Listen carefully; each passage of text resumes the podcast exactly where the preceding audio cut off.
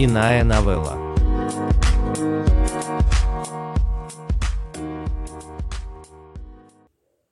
Зеркало. Дэвид Хун Ким. Она была звездной ученицей, экстравертом, любимицей учителей. Я был на третьем курсе, неуверенный в себе, своей жизни и всем остальном. Я познакомился с ней на модуле Ипсона в Копенгагенском университете. Она всегда сидела в первом ряду, усердно записывала лекции и давала ответы раньше, чем кто-либо другой во время учебных занятий. Я тоже знал ответы, но не произносил их вслух. Вместо этого я ждал, что кто-нибудь заговорит. Чаще всего этим человеком была она. Когда она говорила, ее глаза были слишком четкими, слишком чистыми, как Риксданск, четко поставленная речь телеведущей. Мы были единственными азиатами, двумя темными пятнами среди светлых белокурых голов разных оттенков. И я сразу подумал, что ее также удочерили датские родители, как и меня усыновили, как и многих других азиатов в Дании, которых воспитывали так, чтобы они считали себя датчанами. Единственным азиатским, что было в нас, это наше происхождение и, конечно же, внешность. За эти годы я встретил многих, похожих на меня. Первый раз, когда мне было 14, во время классной поездки в Париж. Второй – на первом курсе университета – Другую встречу подарил мне в пятничном баре общий друг, а четвертый, усыновленный из Норвегии, проходил обучающий курс в нашем университете. Метте Онере, Хелле Нильсен, Мия Кьерсгард, Ун Фильстрем. Я помню их имена. Хотя общение с каждым из них никогда не выходило за рамки первоначального разговора, обмена историями. Я не особо задумывался о них с момента наших встреч, но я не забыл их имена, скандинавские имена для детей корейского происхождения. На первый взгляд, встреча с Дитте была такой же, как и все предыдущие встречи с датчанами корейского происхождения. В последний день занятий я обнаружил, что она ждала меня в коридоре перед аудиторией. До этого она вела себя так, как будто меня там не было, хотя она, должно быть, заметила меня так же, как я заметил ее. Тоном человека, который заранее отрепетировал речь, она спросила меня, не хочу ли я выпить пиво в кафетерии. Пока мы шли молча, я думал, что знаю, что нас ждет. В конце концов, я уже проходил через это с другими приемными детьми. Как и они, она была удивлена, когда я сказал ей, что родился в Японии, а не в Корее. Я не был ее первым приемным датчанином азиатского происхождения, но до сих пор она встречала только девочек. Я был, так сказать, ее первым мальчиком. Я узнал, что она приехала в Данию в возрасте пяти месяцев, в то время как мне было шесть, соответственно. Неужели она действительно так сильно отличалась от других корейских девушек, которых я встречал? Именно об этом я подумал во время нашей третьей прогулки, когда я взглянул на ее темный профиль рядом со мной в темном кинотеатре «Скала». Теперь мне интересно, привлекло ли меня к ней не столько сама Дитте, сколько то, насколько мы похожи друг на друга.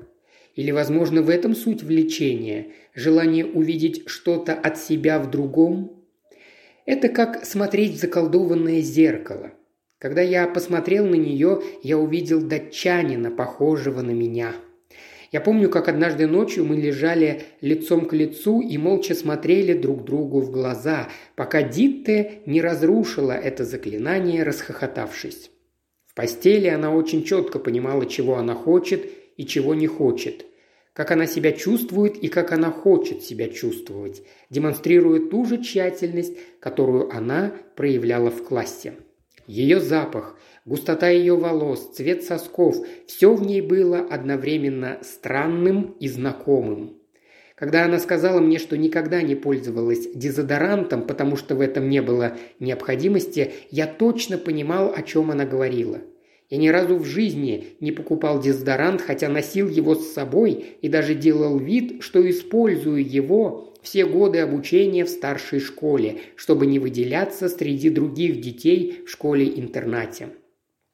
Когда я сказал ей о своей постоянной потребности проявить себя при знакомстве с новыми людьми, в ее взгляде, казалось, забрежило признание. Оглядываясь назад, я не уверен, что эти общие моменты – понимания и соучастия что-то значили и для нее. Они вообще что-нибудь значили? Мы были вместе почти четыре месяца. За это время мы исследовали Копенгаген, как будто впервые, новыми глазами. Я никогда не замечала раньше всех бюстов, барельефов и других трехмерных изображений, разбросанных по всему городу, который мы окрестили городом статуй, потому что количество статуй превосходило численность жителей, шутила Дитте. Она выросла в Эсберге в западной Ютландии и часть лета проводила на Фано, где у ее родителей был летний дом с видом на Ватовое море. Я вырос в Виски-Белл к северу от Копенгагена, и мое лето перемежалось рыболовными поездками с отцом на Фарерские острова. Она любила соленый черный лакричник, типичный скандинавский сорт. Перед сном я крал свою из шкафа, где моя мать хранила ее в стеклянной банке в форме шведской далекарлийской лошади. Мы оба любили øllebrød на завтрак. Наблюдать за небом яркими летними ночами, когда кажется, что сумерки длятся вечно. Смотреть старые датские телесериалы, такие как «Егкан Икке Вентетиль Мандак» и «Олив и Том».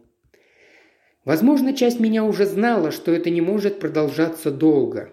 Теория совместимости, которую я построил вокруг нас, как леса и чьей хрупкой симметрии я втайне восхищался – я помню, как подумал, что мы были слишком похожи. Это было ненормально быть так близко к кому-то за такой короткий промежуток времени, как будто перескочил к концу книги, которую читал слишком быстро с самого начала. Но в зеркало, наконец-то, кто-то отразил мне ответ. Примерно в то время мне приснился странный сон. В нем Дитте была моей сестрой. Мы двое разделились при рождении, и хотя я знал, что такое невозможно, моя кровь была японской, а ее корейской, в конце концов, я проснулся в темноте с эрекцией, мое сердце бешено билось. Я был один в своей постели. Дитта вернулась в свой холл в какой-то момент ночью, не разбудив меня. Когда мы снова увидели друг друга, я совершил ошибку, рассказав ей о своем сне. Хотя я не упомянул о своей эрекции, недоумение и отвращение омрачили ее лицо, как будто я обнажил какую-то невыразимую фантазию. Она спросила меня, всегда ли я ее так видел. Я сказал, что мысль о кровосмесительных отношениях с давно потерянной сестрой никогда не приходила мне в голову, но Дитте мне не верила. После этого все изменилось. Однажды она сообщила мне о своем намерении провести выходные в Эсберге, где до сих пор живут ее родители. Мы часто говорили о совместной поездке, но поездка так и не состоялась. В следующую ночь она мне позвонила. На заднем плане я слышал голоса, музыку, как будто она звонила с вечеринки. Она казалась чем-то отвлеченной и раздраженной. Мы закончили разговор, не попрощавшись. В конце концов, я узнал, что она ушла от меня к своему научному руководителю, который также был и моим научным руководителем. После этого я не мог пройти мимо некоторых мест. Статуи Адама Оленшлегера возле зоопарка в Норск-Алле, катка в парке Норебро, даже нефтяных резервуаров в Превестенене, не вспоминая о ней. Худшим воспоминанием было о моем научном руководителе. Я не мог быть уверен, но казалось, что этот человек понятия не имел обо мне и Дитте. Он был не в форме, темноволосый для светловолосого датчанина, и его подбородок немного выступал. Кроме его огромного и бездонного ума, его остроумия, впечатляющего списка публикаций, что она могла в нем увидеть? И тогда я понял, что никогда не знал ее по-настоящему, как и до нее всех других приемных корейских детей. Она стала просто именем, добавленным к другим в списке.